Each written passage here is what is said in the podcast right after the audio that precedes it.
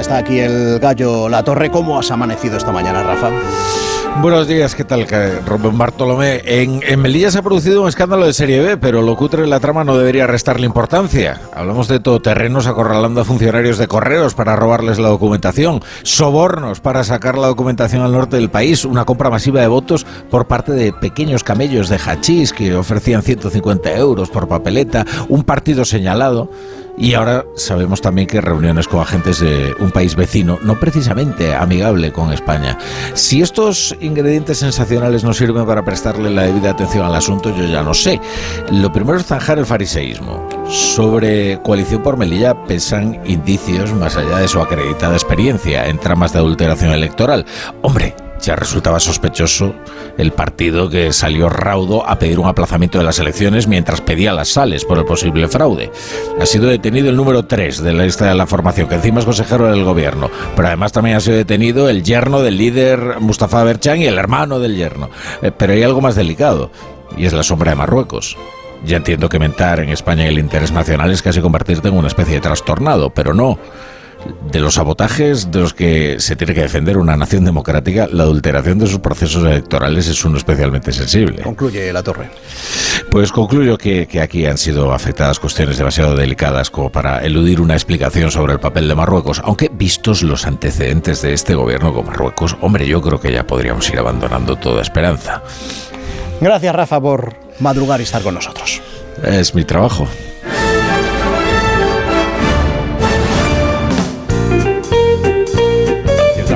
Que para eso vienes, para entregarnos unos eh, Callahan. Para que empecéis bien la mañana con el zapato más cómodo del mundo, los Callahan.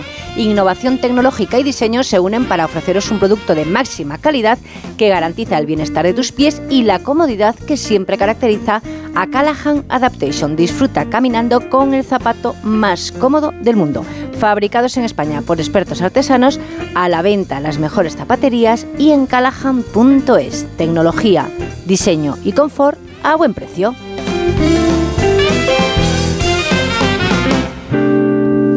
Ahora ya sí, en, tertulia, en más de uno. Saludo a Ángeles Caballero. Ángeles, ¿qué tal? buenos, días. buenos días. Nacho Cardero, ¿qué tal? Bienvenido, buenos días. Muy buenos días. Antonio Casado, ¿qué tal? Buenos días. ¿Qué hay? Buenos días. Y aquí llevan desde primera hora ya Marta García ayer. ¿Qué tal, Marta? Buenos días. Buenos días, Rubén. Y Amón Rubén. Buenos días. ¿Qué tal? ¿Cómo estás? Con gallo. Con la duda, qué bonito nombre tienes. Con la duda, con la duda mm, que me surge cada jornada electoral en la que la previsión dice que va a llover y esa duda perenne ¿A quién beneficia la, lluvia? Ya os he dicho que la previsión de, la EMET para el próximo domingo dice que de las 6 a las 12 de la mañana va a llover en prácticamente todo, todo el país, de las 12 a las 6 de la tarde en todo, y luego ya un poco más tarde, de las 6 a las 12, pues quizás se salve un poco Aragón, Cataluña y una parte de, de Andalucía. Esto tira para atrás a los votantes, les invita a ir a los colegios electorales y sobre todo afecta a su decisión de votar a uno o a otro? Fíjate que a mí me genera dudas porque algunas veces también se dice que si hay si es un día profundamente soleado y hace buen tiempo, a la gente lo que no le apetece es ir a votar y prefiere dedicarlo a otro tipo de cosas más, más lúdicas o relacionadas con el ocio. Pero efectivamente entiendo que el clima tiene mm, algo que ver y luego hay otro tipo incluso de, factores. ayer leía en el país que mi pueblo, Getafe, es la localidad en la que hay mayor participación en las elecciones municipales, ocho puntos por encima de la media, y justo este fin de semana estamos en fiestas patronales. Entonces le estaba dando vueltas que yo creo que eso va a afectar a la participación, que yo no sé a quién beneficia o no, pero entiendo que eso... Eh, Pobre del que le toque la mesa electoral, ¿no? Exacto, a mí afortunadamente no, y no quiero dar pistas. Estás sopesando votar por correo entonces. Ahora en Melilla, en Melilla. Oye, que estemos hablando del tiempo no es también muy sintomático del estado en el que está esta campaña electoral. Ah, Con mensajes repetidos, quieres decir, y reciclados. Y ya es cierta ciclotimia, ¿no? En cuanto a, temas, de repente nacen y mueren en cuestión de horas. Hombre, no es una campaña, es una farsa. Es una farsa. Es Qué rotundidad, Antonio, por favor. absolutamente, vamos, absolutamente. Es una farsa. Es tomar a, los ciudadanos por imbéciles. Bueno, yo creo... Todo el vamos a, vamos a, vamos a, las promesas. Todo de cartón piedra, las palabras enlatadas, todo es, es, un, es absurdo. Pero Antonio, parece que nos hemos caído ahora al camino de Damasco, de, cómo son las pero yo creo que vamos a más, ¿eh? que, que, la, la, cosa va, bueno, a lo mejor es una cuestión de edad, ¿no? pero a mí me parece que vamos a más en, el tema de, la banalización de la política. De edad y de desinhibición, yo creo, muchas veces. Pero pues lo, los segundos, seguramente. También, sí.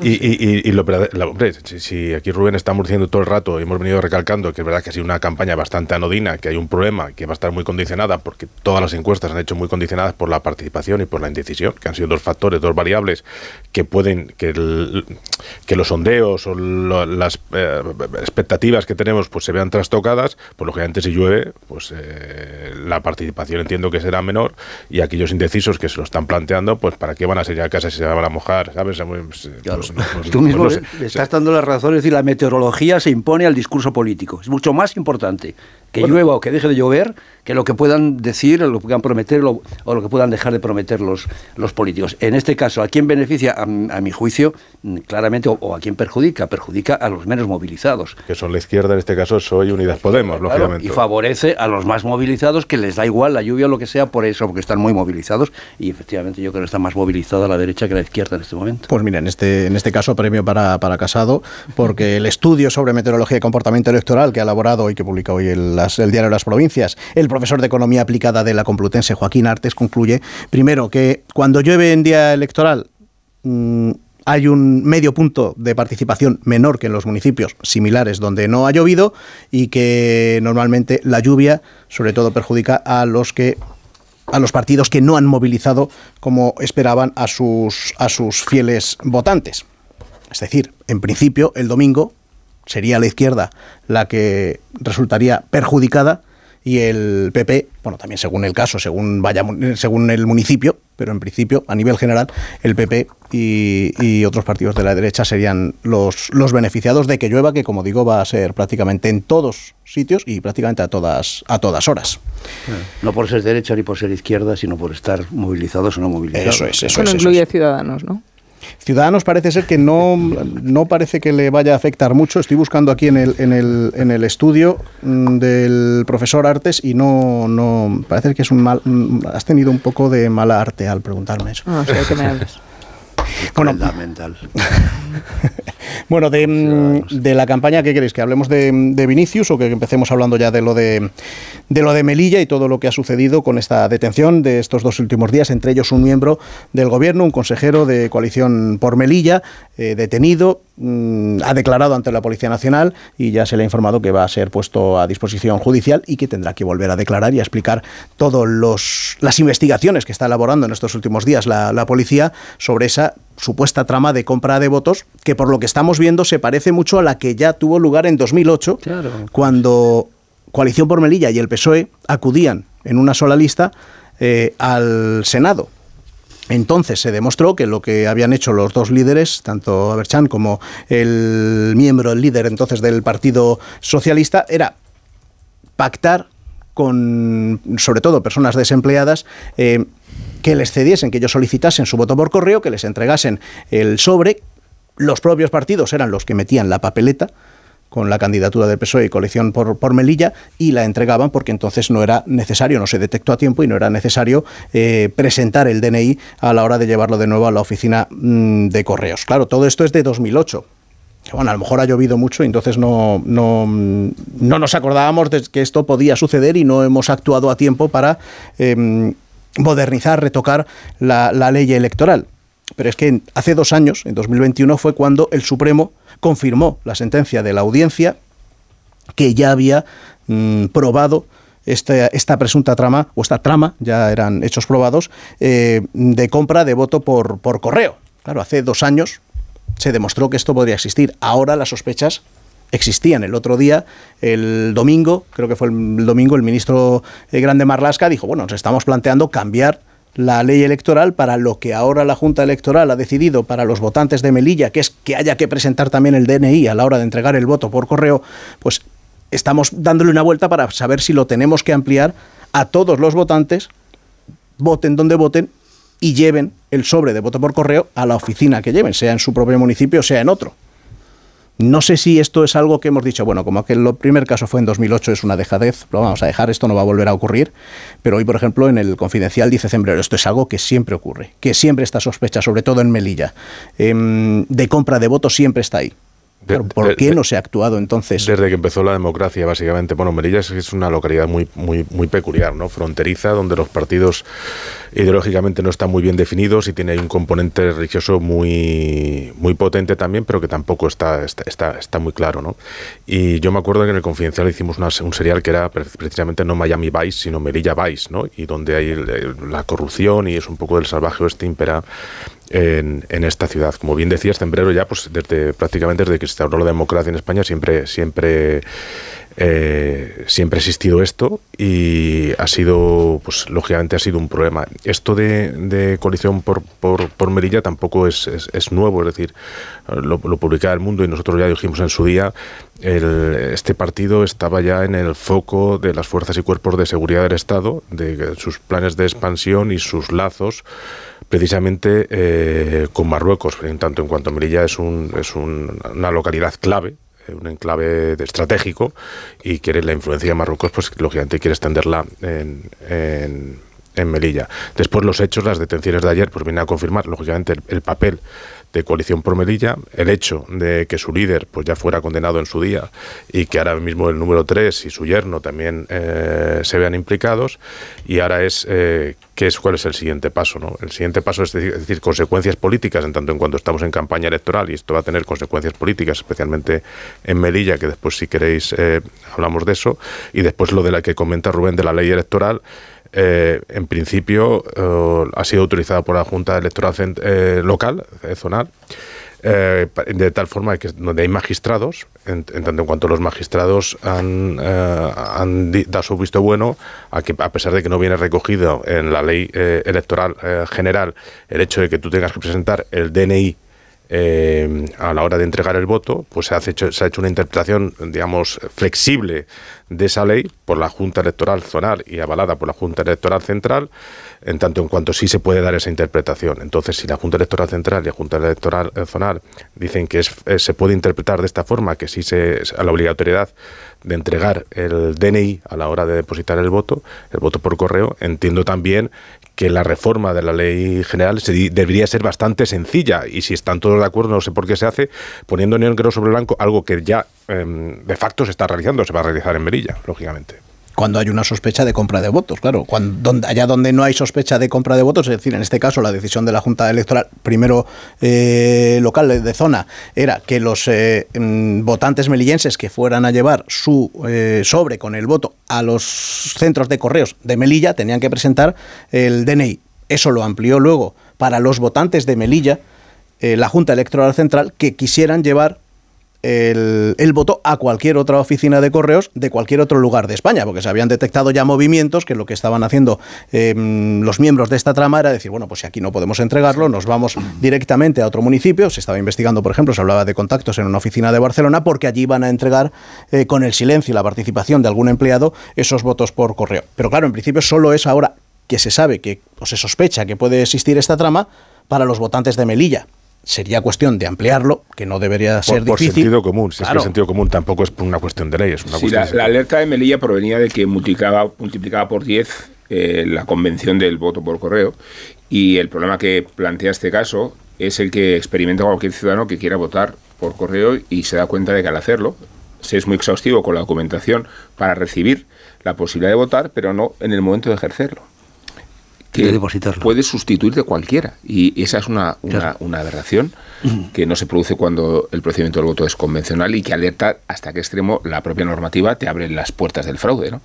Eh, por eso hay que vigilar Melilla porque es el caso más aparatoso, pero hay que corregir, como ha dicho Grande Barlasca, por cierto, por completo el funcionamiento escrupuloso del, voto por correo. Y entre los cambios que habría que plantearse hacer a lo mejor para, garantizar la total limpieza del proceso electoral, viendo lo que ha pasado en Melilla y, viendo también, lo, bueno, se ha reaccionado de manera rápida y parece que, que está todo más o menos claro, es qué implicaciones legales eh, penales tiene esto luego, porque tal y como está tipificado el delito de fraude electoral, es una cuestión individual es de el, al que le pillan, pues le pueden caer tres años o lo que sea. Pero en concreto, por ejemplo, en el caso de 2008 de Aberchan y del secretario general del PSOE de Melilla entonces, Dionisio Muñoz, le cayeron, si no recuerdo mal, dos años de cárcel y dos de inhabilitación. Sí, pero la cuestión está en que, en que una cosa es la, la cuestión penal individual y otra la, la, institucional. Eh, si hay un partido que se ha estado beneficiando de esto, que estratégicamente Mm, eh, ¿qué, implicaciones tiene? ¿no? Si es una conspiración más allá como grupo, a lo mejor tiene que revisarse qué, explicaciones se le pide luego o si tiene que disolverse ese, partido. Además de, eso de, y de pedir responsabilidades, precisamente tú hablabas ahora de la palabra desidia, pero eso va acompañado de una irresponsabilidad que hasta ahora, o sea, estar planteando ahora, habría que, cuando ya hay una fecha que es 2008, Quiero decir que han pasado unos cuantos años y no se haya corregido nada. Y como decía Rubén, eh, el proceso para pedir el voto por correo tiene estas anomalías. Eh, también a mí me preocupa también el mensaje eh, que se puede lanzar de la poca fiabilidad del sistema, no solo para los votantes, para todos nosotros los que ejercemos el derecho a voto, sino también el hecho de que hasta ahora las elecciones en España han tenido siempre, salvo igual algún, alguna declaración que ha chirreado en algunas ocasiones de acusación de pucherazo, me estoy acordando de Javier Arenas con la victoria de Felipe González en el 93, pero más allá de eso, a mí lo que me preocupa también es dado el momento que estamos viviendo de eh, no solo polarización, sino de extremo, o sea, de insultos eh, por doquier y poner en cuestión determinadas cosas, eh, también que los resultados del, del domingo algún líder político que no le gusten los resultados pueda lanzar algunas acusaciones que sí que me parecen graves, porque eso al final es demasiado fácil de digerir y yo creo que puede llegar a calar en poner en cuestión eh, los resultados electorales en, en, cualquier elección.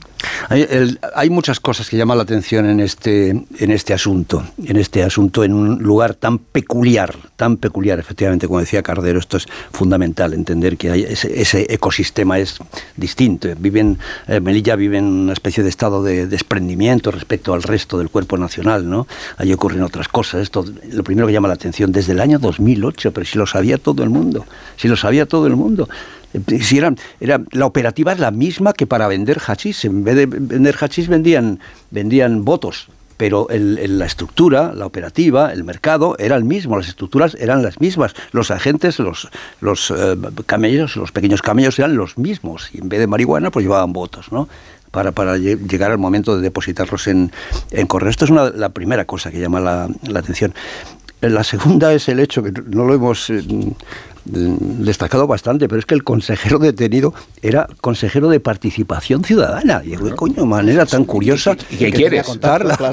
El, experto. de fomentar la participación ciudadana, al fin y al cabo, ¿no? Y esto que dice Ángeles es, es muy importante, el, alimentar el descrédito del proceso electoral, que es algo que estamos viendo en otros países también. Eh, fue pues, una estrategia de Trump de libro. Si no me gusta lo que sale, pienso que hay todo. Y ahí entra el tema marroquí. Y, siguen circulando bulos que no tienen ni pies ni cabeza, como que los votos los recuenta Indra, que es un bulo recurrente que no es verdad. Los votos se recuentan, tanto los que se hacen por correo como los que se hacen en la urna, eh, se recuentan a mano en las mesas electorales de esos que en Getafe el domingo van a lamentar que haya coincidido con las fiestas A partir de las actas que van a distintos sitios, sí.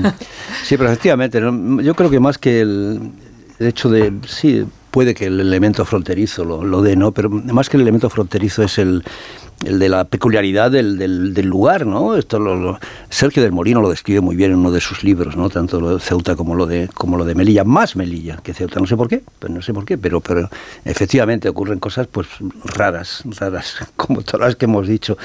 Vamos, pero eh, hay una derivada que la podemos comentar también, que es eh, de política nacional, que es el recelo que se crea ahora entre los dos partidos, entre Podemos y, y el yolandismo, porque esta gente pues estaba, estaba vinculada en sus pactos con, con el yolandismo, con Sumar, con Compromís, con, con, bueno pues con todo, con todo este, este magma de, partidos de izquierda que están ahora eh, siendo pues eh, impugnados o reprobados por Podemos porque no le dejan hacer de su capa ensayo. Yo creo que en realidad lo que, lo que viene a decir ayer la, la, ministra Yone Belarra, la secretaria general de, de, Podemos, más que ir al choque con, con Yolanda Díaz, es lanzarle el mensaje de, ojo, que está llegando a acuerdos con, con Más País, con Erjón, con Compromís, con Valdoví, con, con La Chunta, Y fíjate que es la escuela cualquiera que ellos están haciendo mm, acuerdos de colaboración con partidos como Coalición con Melilla y no son gente seria. En cambio, tienes que venirte conmigo, apóyate en mí, vamos juntos. O sea, yo creo que esa es la jugada de Podemos y la crítica que hacía Johnny Belarra, más que ir al enfrentamiento directo con, la vicepresidenta, con, Yolanda Díaz, eh, sobre si quien debe sobrevivir o, representar a la izquierda, al espacio de la izquierda, a la izquierda del PSOE, es sumar o, es Podemos. No sé si, si, en esto. Pero yo creo que al final esto se va a acabar arreglando, vamos, desde su punto de vista. Es decir, al final no va a haber tres izquierdas, va a haber dos, me parece a mí. Es decir, ahí quedan cinco meses todavía pero yo creo que por la cuenta que les trae, porque sobre todo por las cuentas que les trae, han echado cuentas y han visto, esto lo dicen todos los expertos, ¿no? Que no es lo mismo tres que dos. Eh, de la misma manera que en, que en la derecha hay dos, eh, en la izquierda acabará habiendo dos. Yo creo que al final se acabarán, se acabarán entendiendo. A mí me parece que lo que tú eres muy benévolo, Rubén, diciendo que no es un mensaje directo a la innombrable, que es Yolanda Díaz. Yo creo que es un mensaje directo a Yolanda Díaz, porque es, es de alguna forma como no la puede nombrar a ella, no se presenta el 28M, se presenta se hace una, alusión directa, una crítica directa a las formaciones que ya está apoyando más que a otras el 28M, lógicamente, que es como comentas. También creo, como dice Antonio Casado, que si no quieren ir al suicidio, al harakiri, tendrán que llegar a algún tipo de, entente si quieren mantener alguna posibilidad de, de, pues reeditar el, gobierno a coalición. Y después no hemos hablado de esto. Efectivamente, lo de Merilla, siendo un tema menor, está, pues como decíamos antes con el tiempo, pues está condicionando mucho la, la este recta final de campaña, e igual que puede, bueno, pues trastocar determinados discursos o mensajes también alimenta otros como es el de Vox.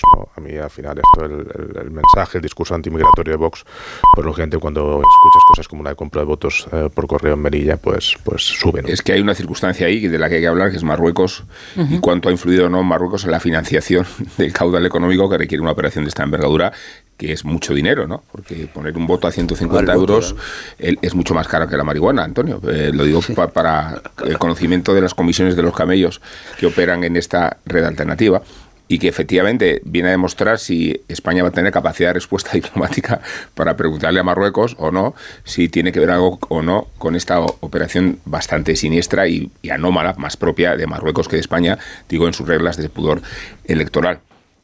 Y claro que exacerba el discurso antimigratorio, ya hablaremos luego del racismo, pero, pero fijaos que cuando estuvo Santiago Bascal en Ceuta hizo dos declaraciones que son a cual más alarmante. La primera, presumir de que sus 15 candidatos, o 25, perdón, eh, eran puramente cristianos. Cuidado que, nosotros vamos con la cruz en el pecho. Qué precioso concepto. Sí, y, nos batimos por la Guerra Santa y después que iban a hacer una campaña de repoblación de españoles en Ceuta y Melilla, inspirándose en la política de colonos israelíes, como si esto fuera, eh, es, es, un enclave similar, ¿no? Y como si fueran menos españoles los musulmanes españoles que viven en esa ciudad. Pero, sí, sí, lo estoy denunciando. lo estoy denunciando. Y luego nos preguntamos si tiene sentido o no hablar si España es un país o no racista. Bueno, no sé si es racista o no, pero eh, eh, esta idea del supremacismo religioso y cultural y esa reivindicación del territorio como lo nuestro con campañas de repoblación es que me parece un delirio. Pero el delirio funciona electoralmente y lleva al límite la campaña electoral de Melilla hasta el extremo de si Vox y el PP van a dar el, asalto, en el buen sentido de la palabra, a, a, la situación electoral que ahora vivimos. ¿no? ¿Y qué uso se hace de eso ¿Y, por qué nos preguntamos si España es o no un país racista?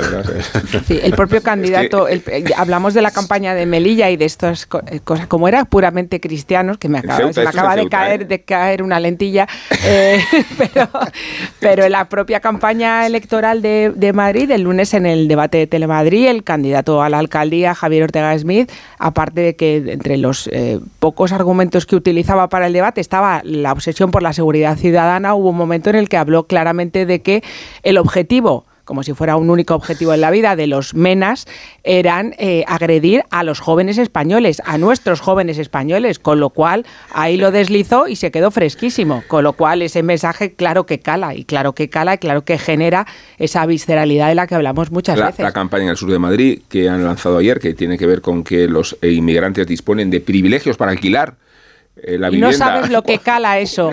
No, no, y no sabes y no sabes lo que cala eso para la vivienda y tienen privilegios también eh, y se saltan las listas de espera para acceder a la educación. o sea, sus hijos van a los colegios antes que los nuestros. Pero hay mucha gente que cree que eso es verdad. Es como el claro, del recuento de votos. es, algo, es algo extraordinario. Eso las redes sociales. Para quien no viva en Madrid o no coja el, metro y no haya visto esta campaña de Vox, vamos a aclarar que es un en carteles en MUPIs eh, eh, por las ciudades, mm. en los que se habla de, la, de los impuestos que pagan los ciudadanos y las ayudas o quién accede a las ayudas. Y entonces sale un listado de los que han accedido, en este caso creo recordar, es eh, ayudas eh, de acceso a la vivienda en, la, en el Ayuntamiento de Madrid y vienen los nombres de pila, los apellidos están eh, tachados, pero vamos, Mustafa, Mohamed, Alá, Entonces, sí digamos que no lo dice directamente, pero lo dice directamente. A mí me da un poco de repulsión que, la verdad esto que comentaba antes Ángeles, eh, el señor Ortega Smith, que, lo hablabas Antonio de, virales, vídeos virales, el vídeo viral persiguiendo a los manteros. Es, decir, que este señor pueda condicionar la acción de gobierno en un ayuntamiento como es el Ayuntamiento de Madrid. La verdad es que, eh, bueno, pues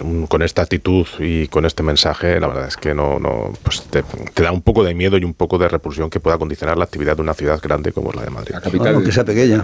Bueno, os veo con ganas de hablar de, sobre el racismo, sobre inmigración. Dejarme que haga una pausa y enseguida abrimos ese, ese melón que también está protagonizando la campaña electoral de estos últimos días por todo lo de Vinicius, que ayer, por cierto, fue indultado porque le habían expulsado en el partido del domingo en Mestalla y el comité de competición anoche pues eh, lo que hizo fue darle una tarascada a los árbitros del, del bar, suspenderles a ellos y indultar, como digo, a, a Vinicius. también indulto luego. ¿eh? Que esta noche, pues mira, entonces estás como, el comité de competición, como el comité de competición. Bueno, antes de abrir ese melón, os cuento que tenemos un mensaje para las familias de parte de Iberdrola porque tiene un ahorro para vosotras, el nuevo plan familias, con el que podréis ahorrar más durante las horas del desayuno, la comida, la cena y también los fines de semana. Además, podréis conseguir hasta un 30% de descuento en el término de potencia y un 5% extra si sois familia numerosa. Sea como sea vuestra familia, os merecéis el mejor ahorro. Informaos en iberdrola.es. Iberdrola es empresa colaboradora con el programa Universo Mujer. Más de uno. En Onda Cero. Dos cositas. La...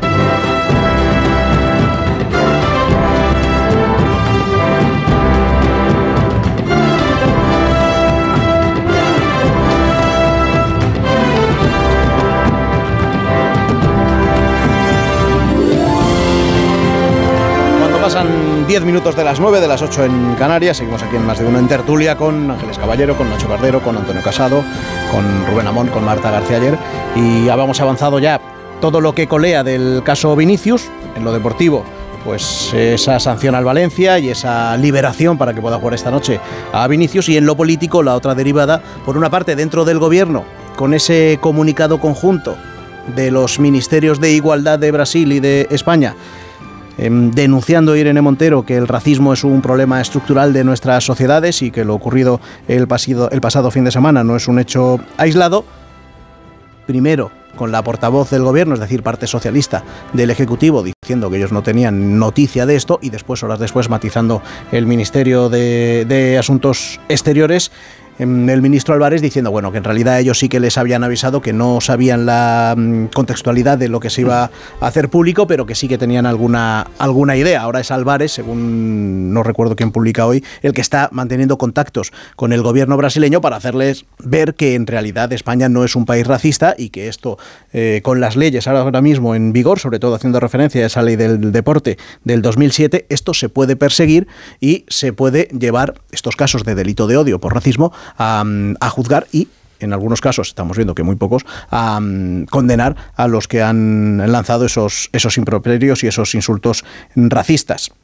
Claro, este es el otro debate.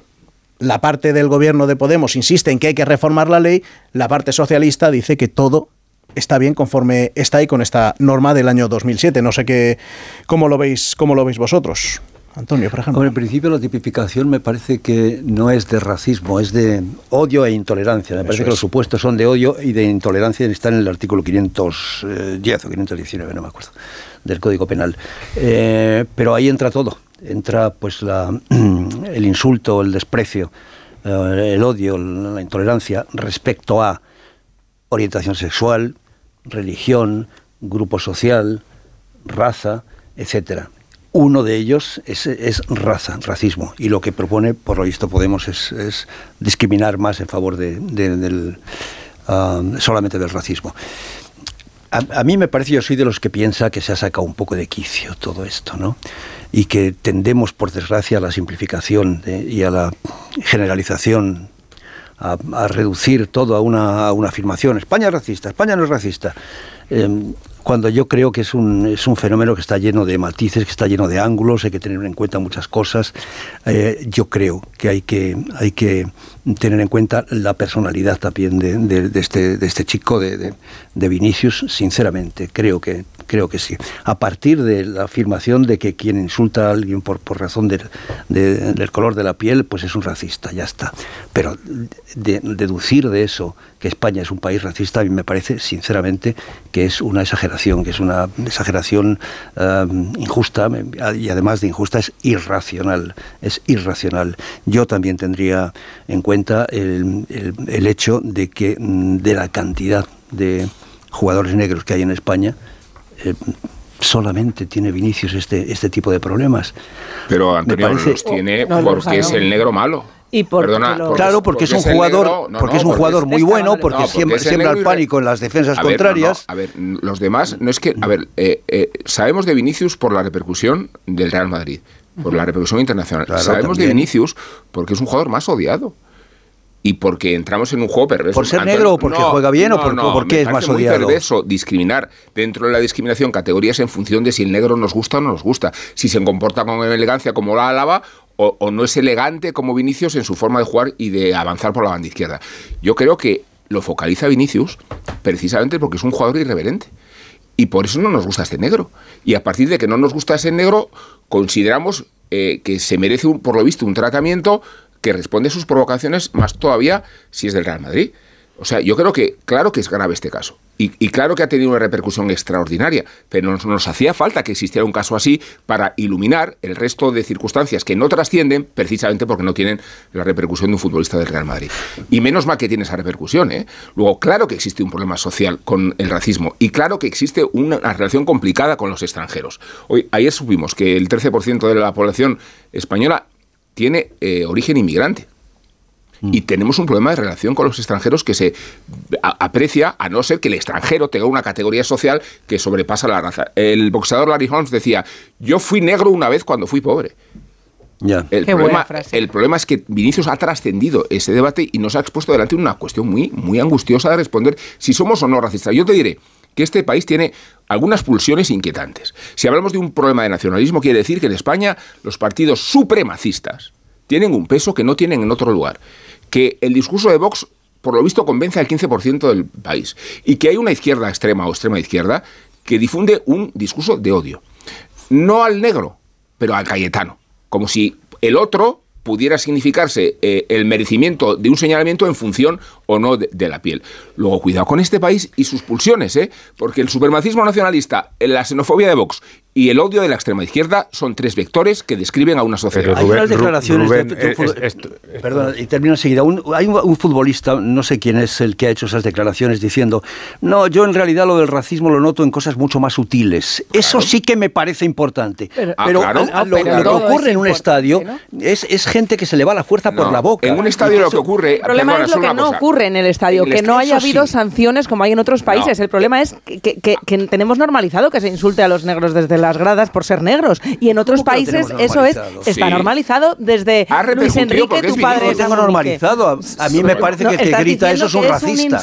bueno, pero se le permite seguir yendo al estadio. Eso es normalizarlo en Inglaterra, ¿no? Es muy, en Inglaterra no. Es, muy complicado, es muy complicado aquí porque te tienes que posicionar en blanco y en negro y yo creo que esto es mucho más complejo. Es decir, que, hay que, que, hay que combatir el racismo, claro que sí, y que no puedes tener un discurso melifluo ni, ni relajado en torno a esto, por supuesto, y que en España España hay racistas, por supuesto. Pero a mí esto de utilizar también la parte por el todo, me parece decir que haya racistas no significa que España sea una sociedad racista. Igual que, que en España hay maltratadores, que hay maltratadores, no significa que España sea, que todos los hombres seamos maltratadores. Y, y, y, esto lo digo también porque, eh, ¿cómo podemos definir? Y el otro día creo que te escuchaba a ti, Marta, si España es un país racista o no. Que es, decir, ¿quién? Yo tengo la sensación, yo, tengo la, sensación, la sensación subjetiva que, España no es un país racista, pero puedo estar equivocado porque vivo en mi burbuja y quizás esté equivocado. Pero entonces, ¿España es racista, más o menos racista, en comparación con qué? Podríamos compararla con respecto a sí misma. Ahora, si quieres, todo consigo misma, pero por ejemplo, no, no, pero me refiero con, con respecto a Europa yo no creo que sea España más racista que Francia, o no creo que sea más racista que otros países como, no sé, Alemania. Bueno, en eso no nos tenemos que homologar al resto de países europeos. Sí, no te lo digo, pero uno es según qué. O sea, tú vives en una sociedad, en una cultura, en una civilización y te puedes calibrar si te comparas en el ranking con los que tienes al lado, porque si no, no sabes lo que es. Entonces, España ha sido un país más tolerante que los demás países eh, que nos rodean con la gente eh, negra entre otras cosas porque aquí había muchos menos negros que en Francia. Entonces no nos había dado tiempo a desarrollar mecanismos de discriminación porque no podemos comparar la cantidad de población negra que tenía Francia en los años 80 con la que tenía España. Hemos empezado a despertar eh, la bestia del racismo a medida que cada vez es más habitual eh, que, que, haya españoles de, de, muchas razas y de muchas religiones, cuando antes éramos todos demasiado parecidos para que nos molestara algo que con lo que ni siquiera convivíamos. Es diferente tener un gitano en el... En la, mm, la que nos Claro, no, son, los que más sufren, junto con los subsaharianos. Mira, tenía aquí un estudio. Los moros Estaba esperando a Nacho. Eh, un estudio que se ha hecho hace poco, es del año 2022, eh, sobre las percepciones y actitudes racistas y xenófobas entre la población joven de. España y es muy preocupante que entre 15 y 29 años ha aumentado mucho el racismo y la xenofobia, que es la edad de, las que, de los que han sido detenidos por el caso Vinicius. Uno de cada cuatro son racistas y xenófobos y muestran un rechazo claro a gitanos y a ciudadanos procedentes de África subsahariana. Nosotros no lo vamos a notar porque somos blancos, a nosotros no nos van a... y, no, y, no, es un racismo eh, preocupante para la seguridad ciudadana eh, como si hubiera como si fuera el Ku Klux Klan. La cuestión está en que si comparamos España consigo misma hace 20 años, está avanzando la intolerancia. Y si hace 25 años se le gritaba a Luis Enrique en los estadios, eh, tu padre es amunique para insultarle, implicando que tener un padre negro sería un insulto y no pasaba nada, ahora siguen sin pasar todas las cosas que deberían pasar y que están pasando en otros estadios. Entonces, a mí no me. Que haya unos energúmenos, estoy de acuerdo, Antonio, que, haya unos energúmenos es en un estadio. Tema, Marta, que no, no, no, que, que ser más riguroso. más... Es el mismo tema. Lo, que ha, lo que ha hecho que esto cobre dimensión internacional, a mi juicio, no es que haya racistas en España, que, que lo, lo, habrá en Brasil y muchos más. Los hay en Alemania, los hay en Reino Unido. La cuestión está en si hay una reacción institucional. Y si reaccionamos más indignados porque se diga que España es un país racista que porque haya racismo, pues no lo tenemos que hacer mirar. una pregunta, ¿cuál tiene que ser la reacción institucional? ¿Hacer una campaña contra el racismo? ¿Poner marquesinas, no, eh? España es uno de los países que menos medidas toma cuando hay... Los legales, legales. O sea, de, hay una ley del deporte. luego un problema que no tiene que ver con, con, la, con la emergencia informativa de ayer, es sino con la sensibilidad y la educación. si la ley y la educación no funcionan, pues, es que no se aplica. Por ejemplo, no hay un protocolo Yo creo más en las soluciones estructurales que en las punitivas, ¿eh? mucho más.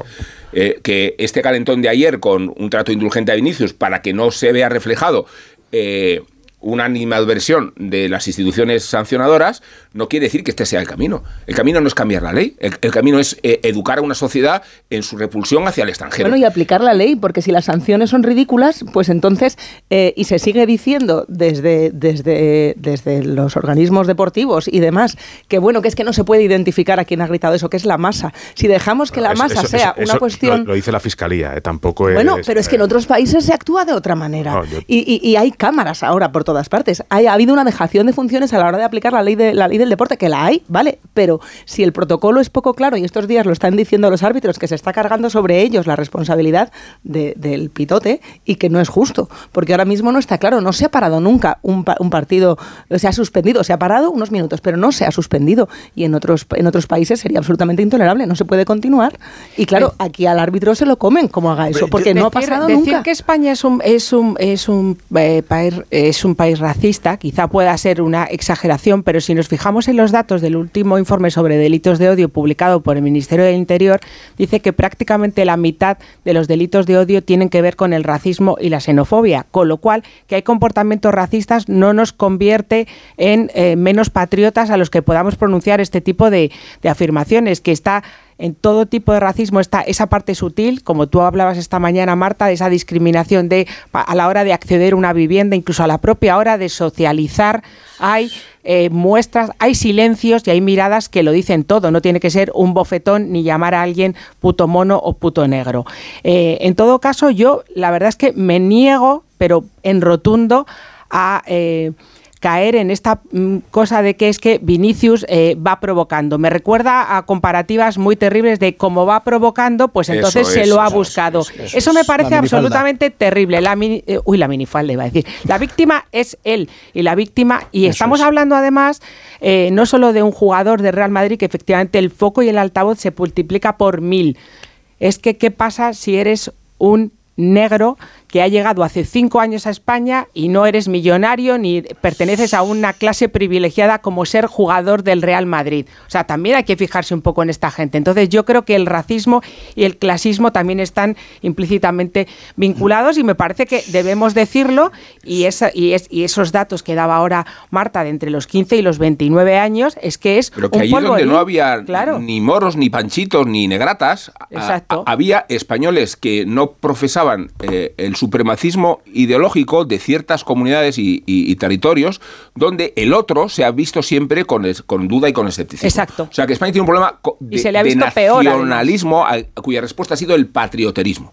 Luego, ¿cómo nos rellevamos con el prójimo y cómo nos llevamos con el otro? Y cuando el otro encima es negro y, y encima es irreverente, se multiplican las razones para recelar del negro irreverente. Pero ¿cómo no vamos a tener luego, un problema luego los estadios son la sociedad con 5 grados más de temperatura.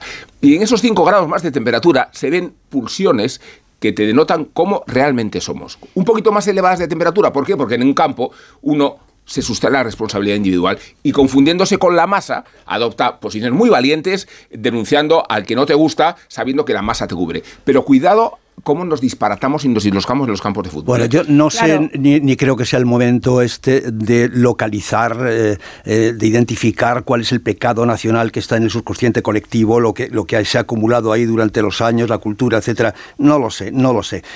Pero sí sé que la Federación, la Liga, los medios de comunicación, el gobierno, los jueces, los fiscales, la policía, todos se han puesto las pilas en el tema este. Pero gracias a que montó un pollo Vinicius. Si le insultan y se calla, aquí no pasa nada.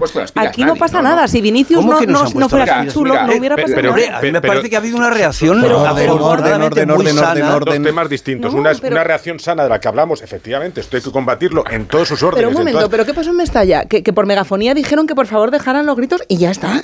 Y, fue con el pollo posterior, fue cuando Lula en el G7 se hace eco, cuando nos preocupa la imagen internacional de España, que España tiene un debate sobre esto. Sí, pero un debate un poco, me vas a perdonar, populista, ¿vale? Porque es muy fácil, a raíz de un jugador del Real Madrid y sale Lula Ignacio da Silva diciendo que España es un país racista y tal, se ha convertido esto en un, en, un, en un discurso muy populista donde es muy difícil decir que España no es un país racista. más fácil es, que combatir el racismo, que lo llevamos haciendo 20 años. Yo, hay, hay, hay síntomas, hay síntomas que te inquietan. Yo no digo que la respuesta tenga que ser que hay síntomas inquietantes. y que la respuesta de las instituciones fue lamentable, porque lo que sucedió es que eh, eh, Tebas, en nombre de la Liga, hizo una apología de la pureza de nuestra competición insostenible, defendiendo con propaganda su sistema de competición y los criterios con los que se rige, y Rubiales, que es el presidente de la federación, en una rueda de prensa sin preguntas, sin preguntas, lo que hizo fue atacar a Tebas porque odia a Tebas, no porque le importe el racismo.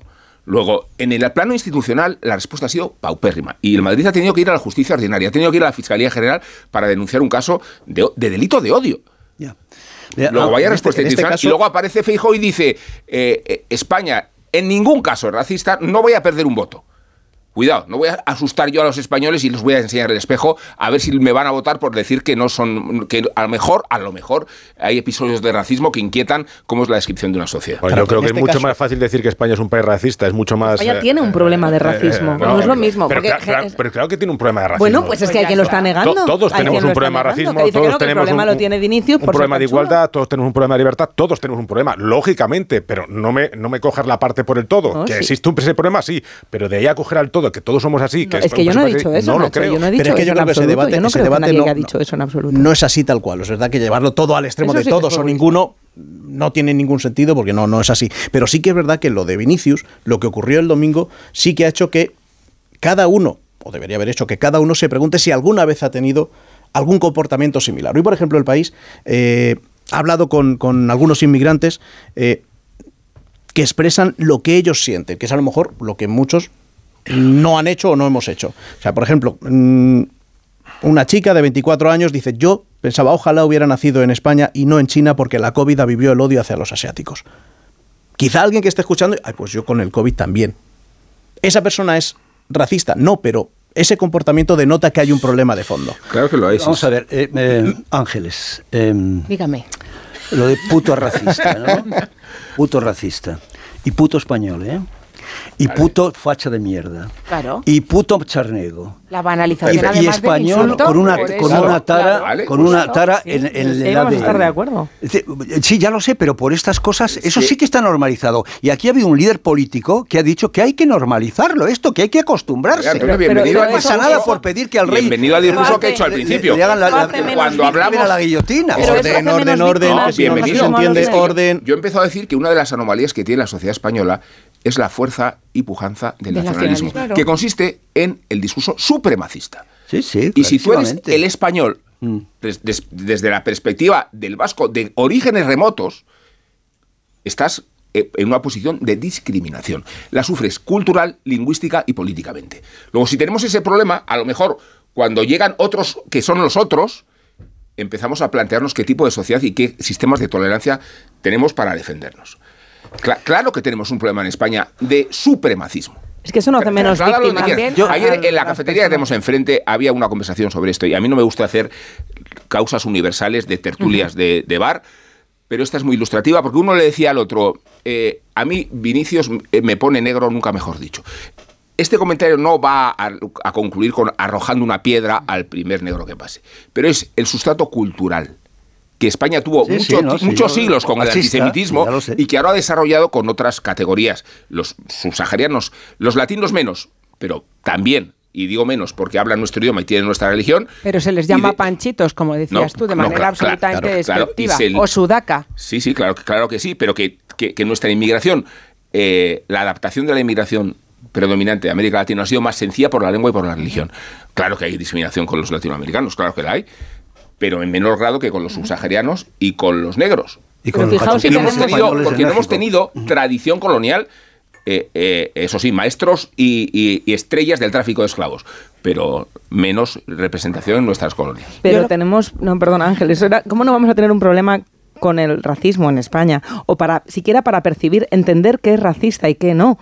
Eh, si estamos viendo estos días que hasta el llamar negro de mierda, mono y un montón de barbaridades más a un jugador negro en el campo se está cuestionando continuamente que eso sea racismo. Se dice, no, es un insulto más, como le podían haber llamado cualquier otra barbaridad. No se ve el racismo ni siquiera en su, en su máxima expresión, en tirarle un plátano a Dani Alves. A mí la parte positiva, si es que hay de, todo esto, es que me parece que ponernos a la defensiva, decir, no, yo no soy racista, pero utilizar estas cosas, España no es un país racista y sacar la banderita, eh, me parece muy pobre, porque yo creo que em, esa reacción, esa irreverencia de Vinicius lo que ha hecho es...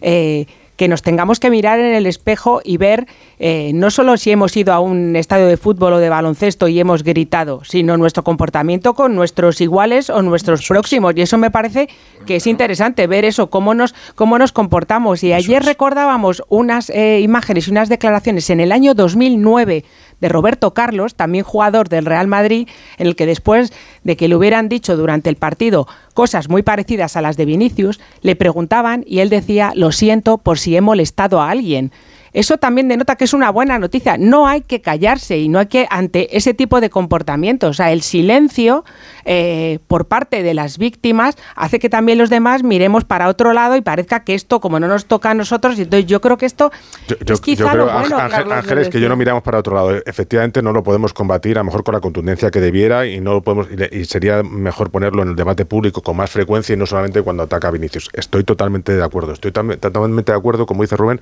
que es un sustrato cultural que heredamos y que lo llevamos a la sangre casi genéticamente y que por eso no es una excusa para seguir combatiéndolo, ¿vale?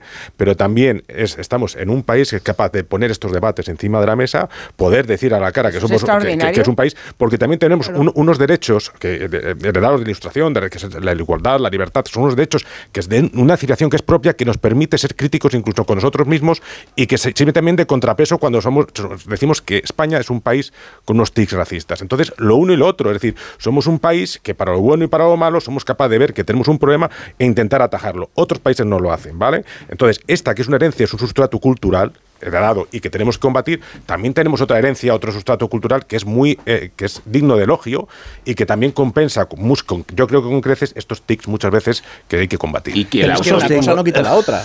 no, no, pero, no quita lo malo. Pero es que, joder, solamente vemos lo malo y al final nos quedamos con el tic, con el tic porque un señor, de, el presidente de Brasil dice que España es un país pero es que, es que me niego. No hay que quedarse con lo malo. y es verdad que, yo vivo en mi burbuja y que tenemos ciertos ramalazos, efectivamente, pero que no. Que no, pero es que no hay que quedarse con lo malo y olvidarlo bueno. No, lo que hay que hacer es quedarse con que Vinicius, conscientemente o no, ha provocado un debate nacional.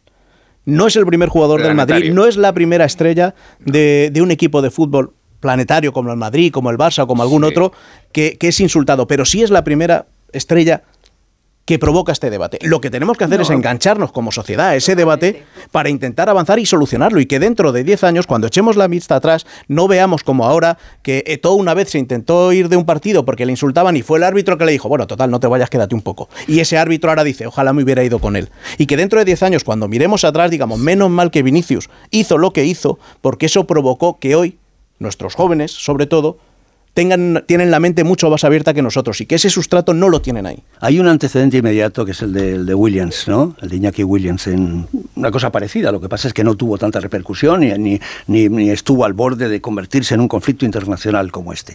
Yo únicamente quiero decir, porque me siento obligado a matizar y quiero ser simétrico en los argumentos que, que hacemos, que hay una parte de la agresión contra Vinicius que no es contra el negro, es contra Vinicius. Y esto lo, insisto, porque hay imágenes que a mí se me han quedado cuando este señor se echa las manos a los genitales, está provocando una, a, la psicología de masas que hay, a, la gente que está en el estadio, está provocando una, determinada situación. Y cuando este señor provoca a los mm, valencianistas, con el, os vais a ir a segunda también, mm, también está irritando un poco esa, esa psicología de masas, esa manera de comportarse. Sí, pero la respuesta a esa provocación es llamarle negro, de mierda. Bueno, pues, pues no, no me parece bien. He dicho, he dicho que cuando se insulta por, por razones de, de, piel es un, es un es, es fascismo. Claro.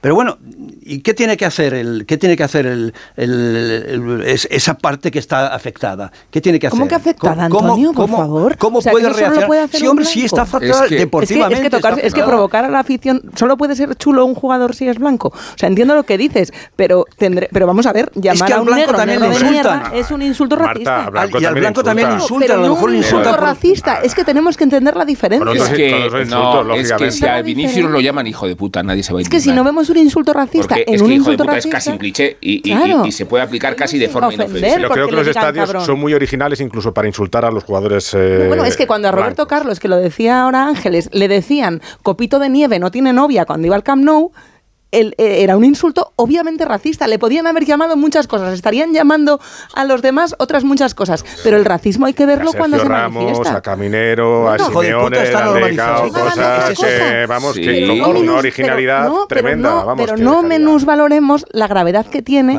acusar a, atacar a alguien por motivos de raza o de género o de religión. es que está tipificado específicamente en el Código Penal por un motivo. Es que no le han llamado cualquier cosa, le han llamado La diferencia que hay llamar a una mujer árbitro hija de puta o vete a fregar, es enorme. Claro. Amén.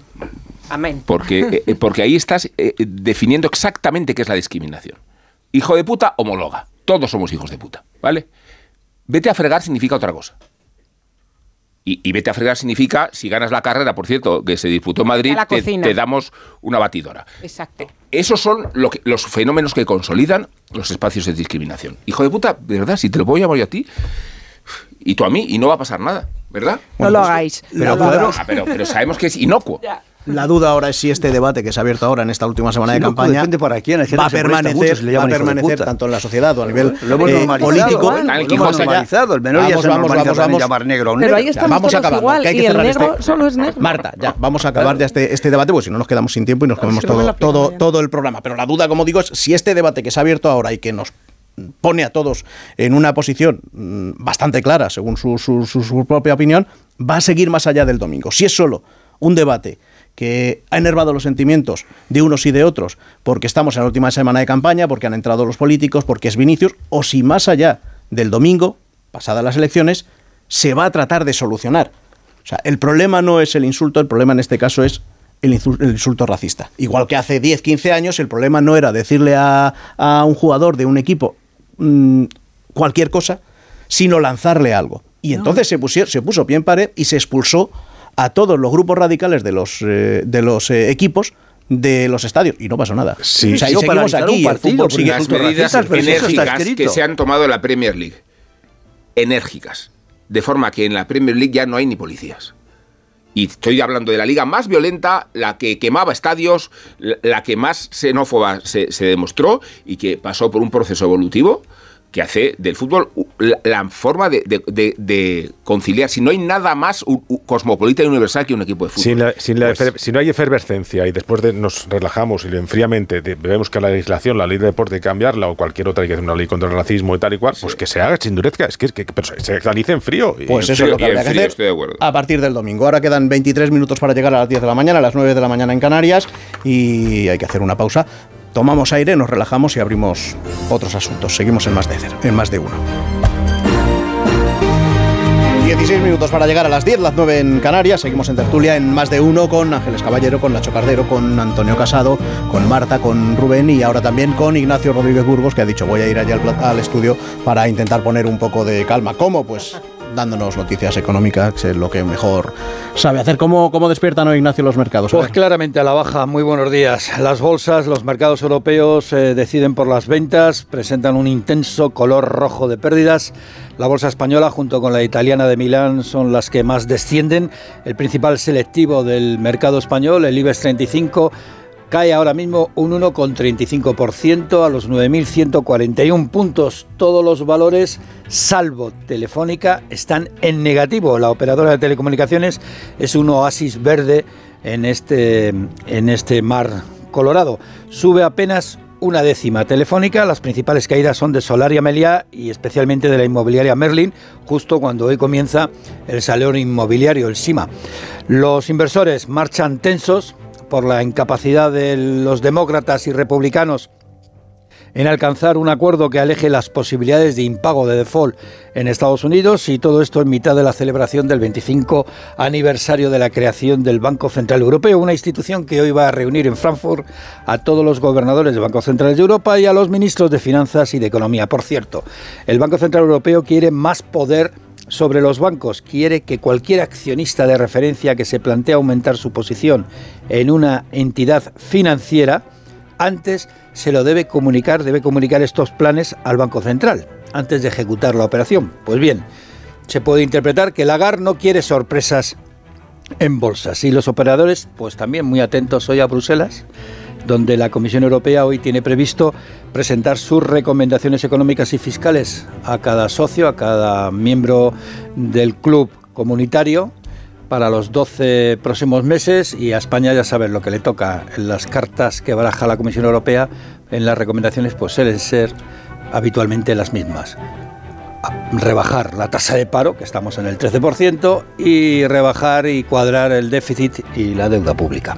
Así que Así empieza la mañana. Pues el panorama entonces viene bastante mejorable, bastante mejorable, porque vamos, nos has pintado aquí un panorama, pensábamos que venías a animarnos y todo lo contrario.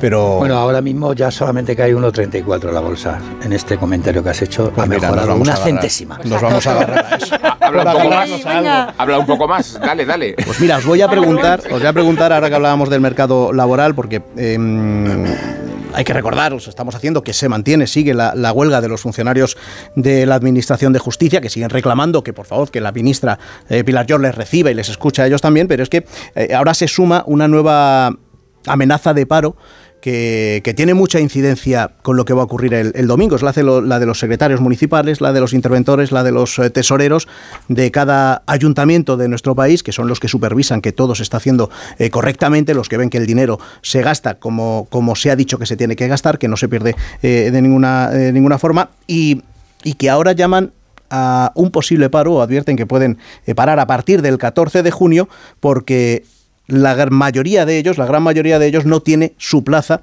que es eh, lo que, mm, lo que establece la ley, es decir, son interinos. Y claro, dicen, vamos a parar a partir del día 14 de junio, y esto digo, tiene incidencia con lo que ocurra el próximo domingo, porque el día 17 de junio, el sábado 17 de junio, se deben constituir los nuevos eh, ayuntamientos, los nuevos plenos, elegir al alcalde, y claro, sin la participación de los secretarios, de los interventores, de los tesoreros, eso puede ser un auténtico caos porque no se podría, no se podría hacer. Y es otro melón de conflicto laboral que se le abre al Ejecutivo ahora justo que estamos en campaña y, mm, en este periodo de primavera que está siendo un poquito más conflictiva, sobre todo a nivel laboral y a nivel de empleo público, de lo que esperaba el propio, el propio Ejecutivo. Sí, bueno, yo creo que en, que en, este caso, más allá de, lógicamente, aprovechar una época de campaña electoral, que antes lo comentábamos, que... Eh, decía Antonio que le parecía una farsa porque sobre todo también está llena de, eh, de, promesas y de anuncios y de un poco la carta a los Reyes Magos, por así decirlo, ¿no? Pero bueno, a mí me parece normal que, que si, este, si este grupo de personas considera que sus, eh, bueno, las condiciones laborales en las que trabajan no son justas, entiendo además que protesten y ayer cuando hacéis la, la entrevista, no me acuerdo del, nombre, pero que se estaba hablando del tema de los funcionarios de justicia, es que es verdad que, claro, si se pone o se atienden únicamente las, las peticiones, por así decirlo, no diría tampoco ni élite ni aristocracia, pero sí de la parte más alta, hay un montón de hombres y mujeres cuyo trabajo muchas veces se nos pasa desapercibido, pero que es imprescindible para que estén engrasadas determinadas maquinarias, instituciones municipales, de justicia, etcétera. Entonces entiendo perfectamente que aprovechen eh, eh, para eh, reivindicar sus derechos y, y mejoras en sus condiciones laborales. La imagen, la imagen que se traslada, la verdad es que es demoledora, ¿no? Porque es como si se reconociera que también en la administración de justicia hay clases. Y no es lo mismo la aristocracia de los fiscales y de los jueces que la del resto de los, de los funcionarios, que es como la pelagra. Eh, pero claro, eh, efectivamente, es que, es que los funcionarios de la Administración de Justicia pueden paralizar perfectamente la justicia en cualquier momento, ¿no? Y eh, por ahí vamos, ¿no? De cara a ver que sale después de la huelga de la huelga de mañana es, ¿no? Cuando tienen anunciado la huelga. La manifestación por, por Madrid. la marcha, sí. La huelga llevan desde el lunes, efectivamente. Y por otra parte, a mí me parece que mm, más que de recursos humanos o de aumentar los, los sueldos es un problema, los dos, los dos. Eh, pero también, sobre todo, de recursos materiales. Y, en eso parece que no avanzamos. Eh, eh, no nos damos cuenta todavía, no somos conscientes, la sociedad española todavía no es consciente de verdad del atasco, del colapso burocrático que hay en los, en los juzgados esas imágenes, esos, esos montones de legajos, de expedientes acumulados en, en un trastero o en un, en un baño. Todo eso es lo que está pidiendo a gritos de verdad reformar la justicia, sobre todo en, en, la cuestión de, de, recursos materiales. Y ahí parece que se está avanzando poco. ¿Se va a arreglar esto con subir el sueldo 450 euros, me parece, o lo que sea, a, los jueces y a los fiscales? Pues me parece que no. Estamos poniendo una lista bastante considerable de tareas a los próximos gobiernos, tanto municipales como, como mm, después de las generales, el gobierno nacional que, venga después de las elecciones del, mes de, diciembre veremos si toda esta lista que estamos recogiendo luego al final se le acaba dando salida o, se mantiene, mantiene ahí durmiendo el, sueño de los muertos y al final mm, no se hace nada y dentro de cuatro años volvemos a hablar de, los mismos de los mismos eh, problemas. la Extremadura, por ejemplo.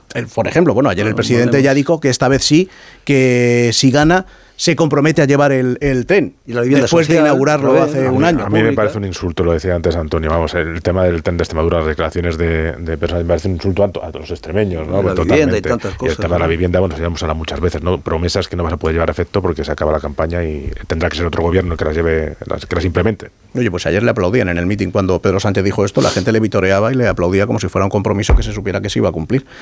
Sí, sí, bueno. O sea que Luego ya cada uno. La, claque, a lo mejor no eran extremeños. La, claque de cada partido es la claque de cada partido. O se aplaude cualquier cosa que se, que se diga. Quedan ocho minutos para llegar a las 10 de la mañana, ocho minutos para llegar a las 9 de la mañana en Canarias. Una pausa.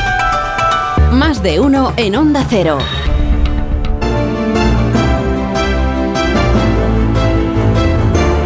entre unas cosas y otras nos estamos quedando sin tiempo y me he quedado sin, sin poder preguntaros vuestra opinión sobre Ron DeSantis, el gobernador de Florida que va a anunciar hoy que se presenta a las primarias para competir con Donald Trump e intentar llegar a la Casa Blanca. Se presenta de una manera un poco, digamos que no le van bien las encuestas. De los republicanos que van a participar en las primarias, según dicen las encuestas, el 60% apuesta por Trump y por, por em, DeSantis solo el 20%. Que DeSantis es más trampista que Trump. Eh, y es verdad que tiene una muchísima popularidad en Florida y de mucho voto inmigrante de los inmigrantes que quieren consolidados sus derechos respecto a la amenaza de los nuevos inmigrantes. Otra fórmula de, racismo siniestra que concierne incluso a los propios eh, compatriotas de Venezuela, de México, de Honduras que han consolidado sus derechos. Y digo que, que De Santis difícilmente puede competir con Trump porque Trump es el, padre del, del, fenómeno populista del que es él solo un alumno, por mucho que sea popular en un estado como Florida, que es decisivo eh, para las elecciones americanas, como la historia reciente nos. Salvo que, haga una operación circense de diferenciación de aquí a, cuando sean las. Hombre, por ahora lo que ha hecho es anunciar que. Tiene muy difícil. O adelantar que esta noche el anuncio lo va a hacer con Elon Musk, o sea que se puede pasar cualquier cosa. Es una versión joven y remasterizada del trampismo. Tiene como diferencia eh, la transmisión del vigor, que por más que Trump lo imposta, empieza a estar un poco cuestionado. Bueno, está por aquí Marisol para daros unos Callahan, porque ya llega la hora de irse, Marisol. Para que salgan con el zapato más cómodo del mundo y con la nueva colección Primavera-Verano de Callahan. Innovación tecnológica y diseño se unen para ofreceros un producto de máxima calidad que garantiza el bienestar de tus pies y la comodidad que siempre caracteriza a Callahan Adaptation. Disfruta caminando con Callahan, fabricados en España por expertos artesanos, a la venta en las mejores zapaterías y en callahan.es. Tecnología, diseño y confort a buen precio. Pues hasta aquí esta parte de Más de Uno. Ángeles, gracias por estar aquí. Gracias a vosotros. Nacho, muchas gracias. Antonio, hasta la próxima. Hasta luego. Marta, Rubén, hasta mañana. Ahora, hasta mañana, Rubén. las horarias y después más Más de Uno con Begoña Gómez de la Fuente.